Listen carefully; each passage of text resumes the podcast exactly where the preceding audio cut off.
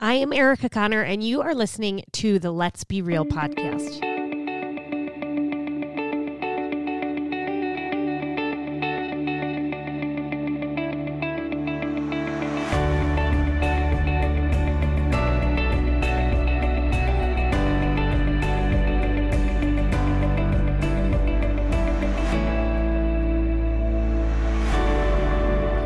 Hey, everybody. How is everybody doing? Are we holding up? For point of reference for future listeners, today is, it's a Thursday. It is November fifth. We are two days out after Election Day.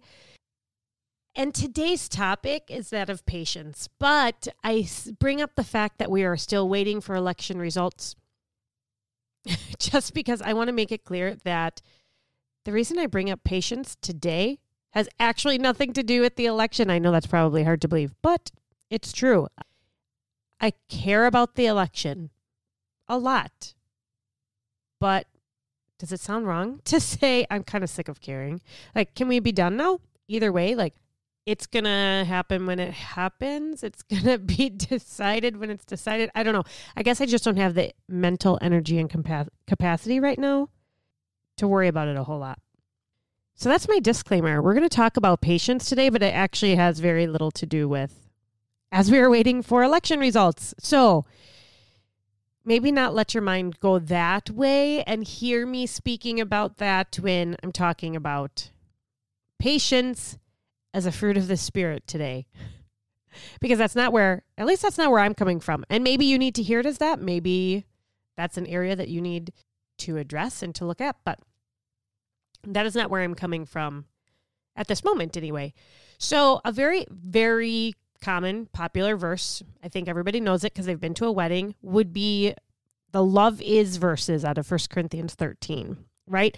Love is patient and kind. Why does it say patient first? I am wondering if it's because that's the most difficult. But love is patient. Love is kind. Love does not envy or boast. It is not arrogant or rude. It does not insist on its own way. It is not irritable or resentful. It does not rejoice at wrongdoing, but rejoices with the truth. Love bears all things, believes all things, hopes all things, endures all things.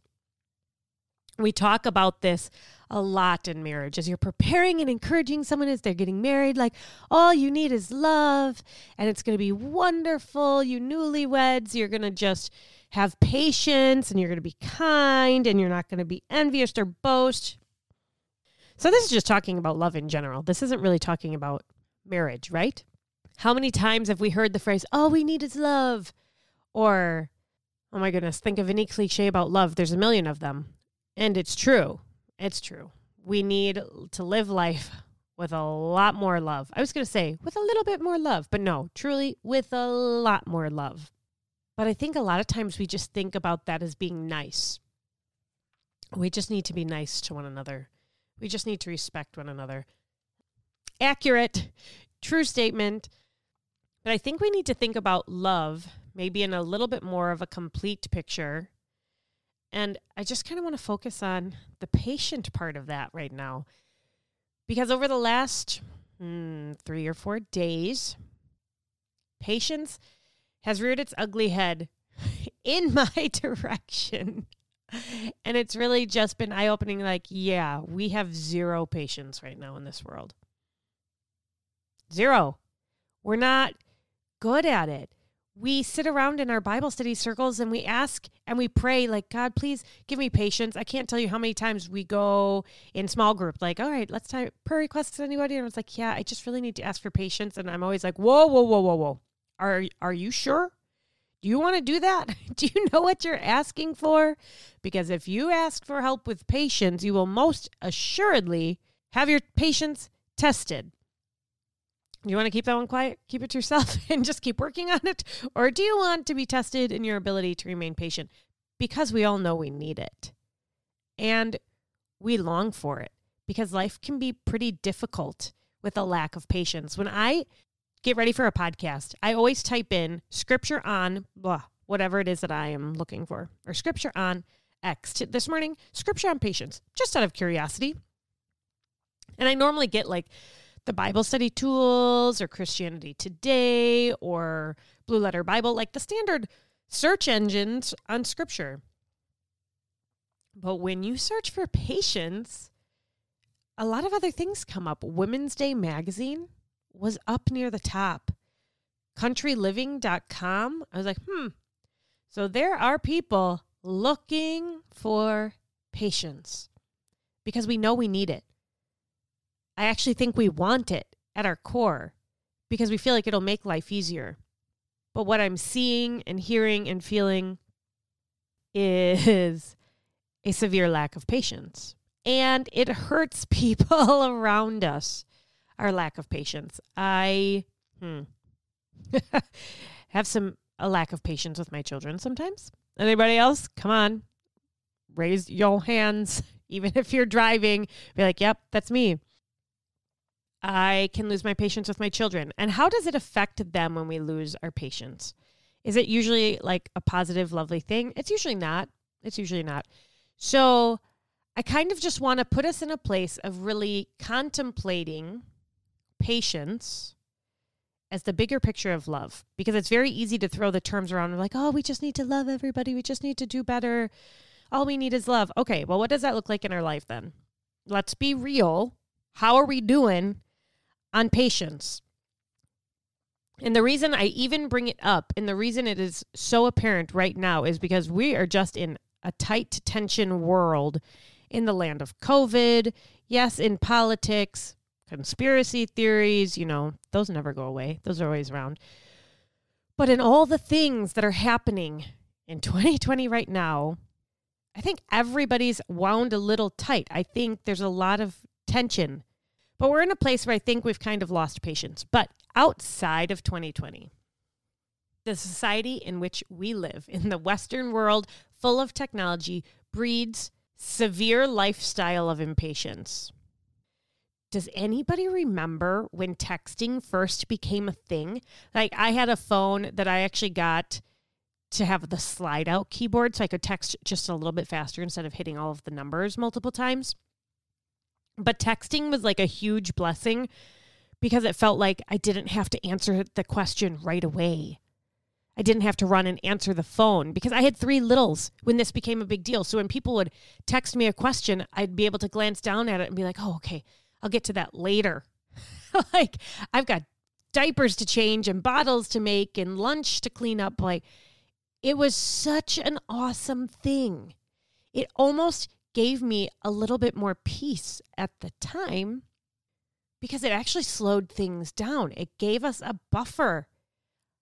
My, how quickly that has changed. If someone doesn't answer a text now, like within, you know, a minute or two, we get angry. We get mad. We expect immediate response. You know what the worst is, though, is when somebody texts you and you're like on your phone, so you get it right away, and then you reply and ask them a question and they don't reply. It's as if they texted something and put their phone down instantly and walked away. And you're like, excuse me, should you not still be holding your phone? Respond to me now.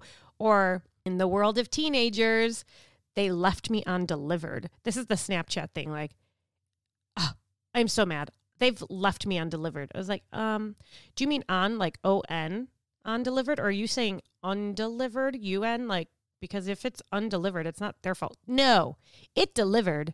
They just haven't opened it yet. I was like, oh, dear. Oh, we can't even wait for anything.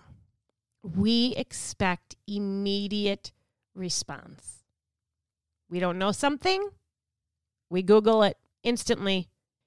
You guys, it's really probably not that great for our brain. We're not left to wonder and to think and to reason things out. Like, huh, how does that work? Well, maybe this or maybe that, or like think it through and ask questions and have discussion.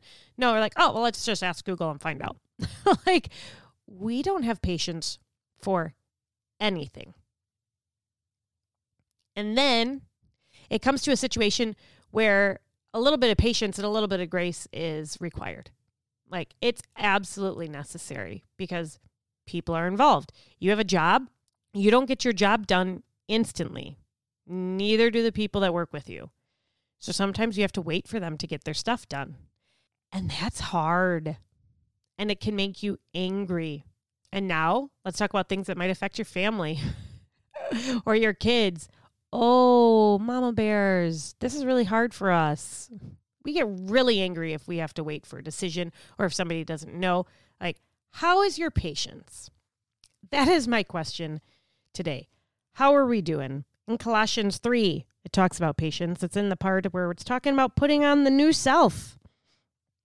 Like, as believers, we're this new person. Verse twelve, put on then as God's chosen ones, holy and beloved, compassionate hearts, kindness, humility, meekness, and patience, bearing with one another. And if one has a complaint against another, forgiving each other. For the Lord has forgiven you, so you must also forgive.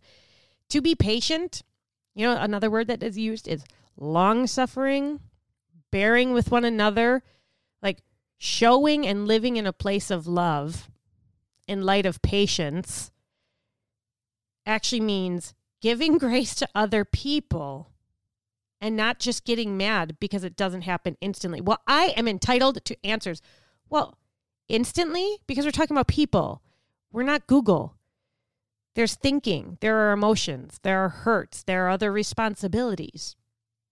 Other things in life are going on, but we feel entitled to instant answers at all time. And if we don't get them, we get angry.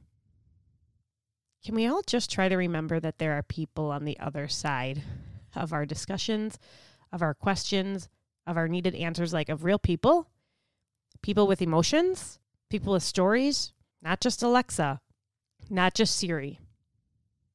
We are forgetting how to live life in relationship with one another.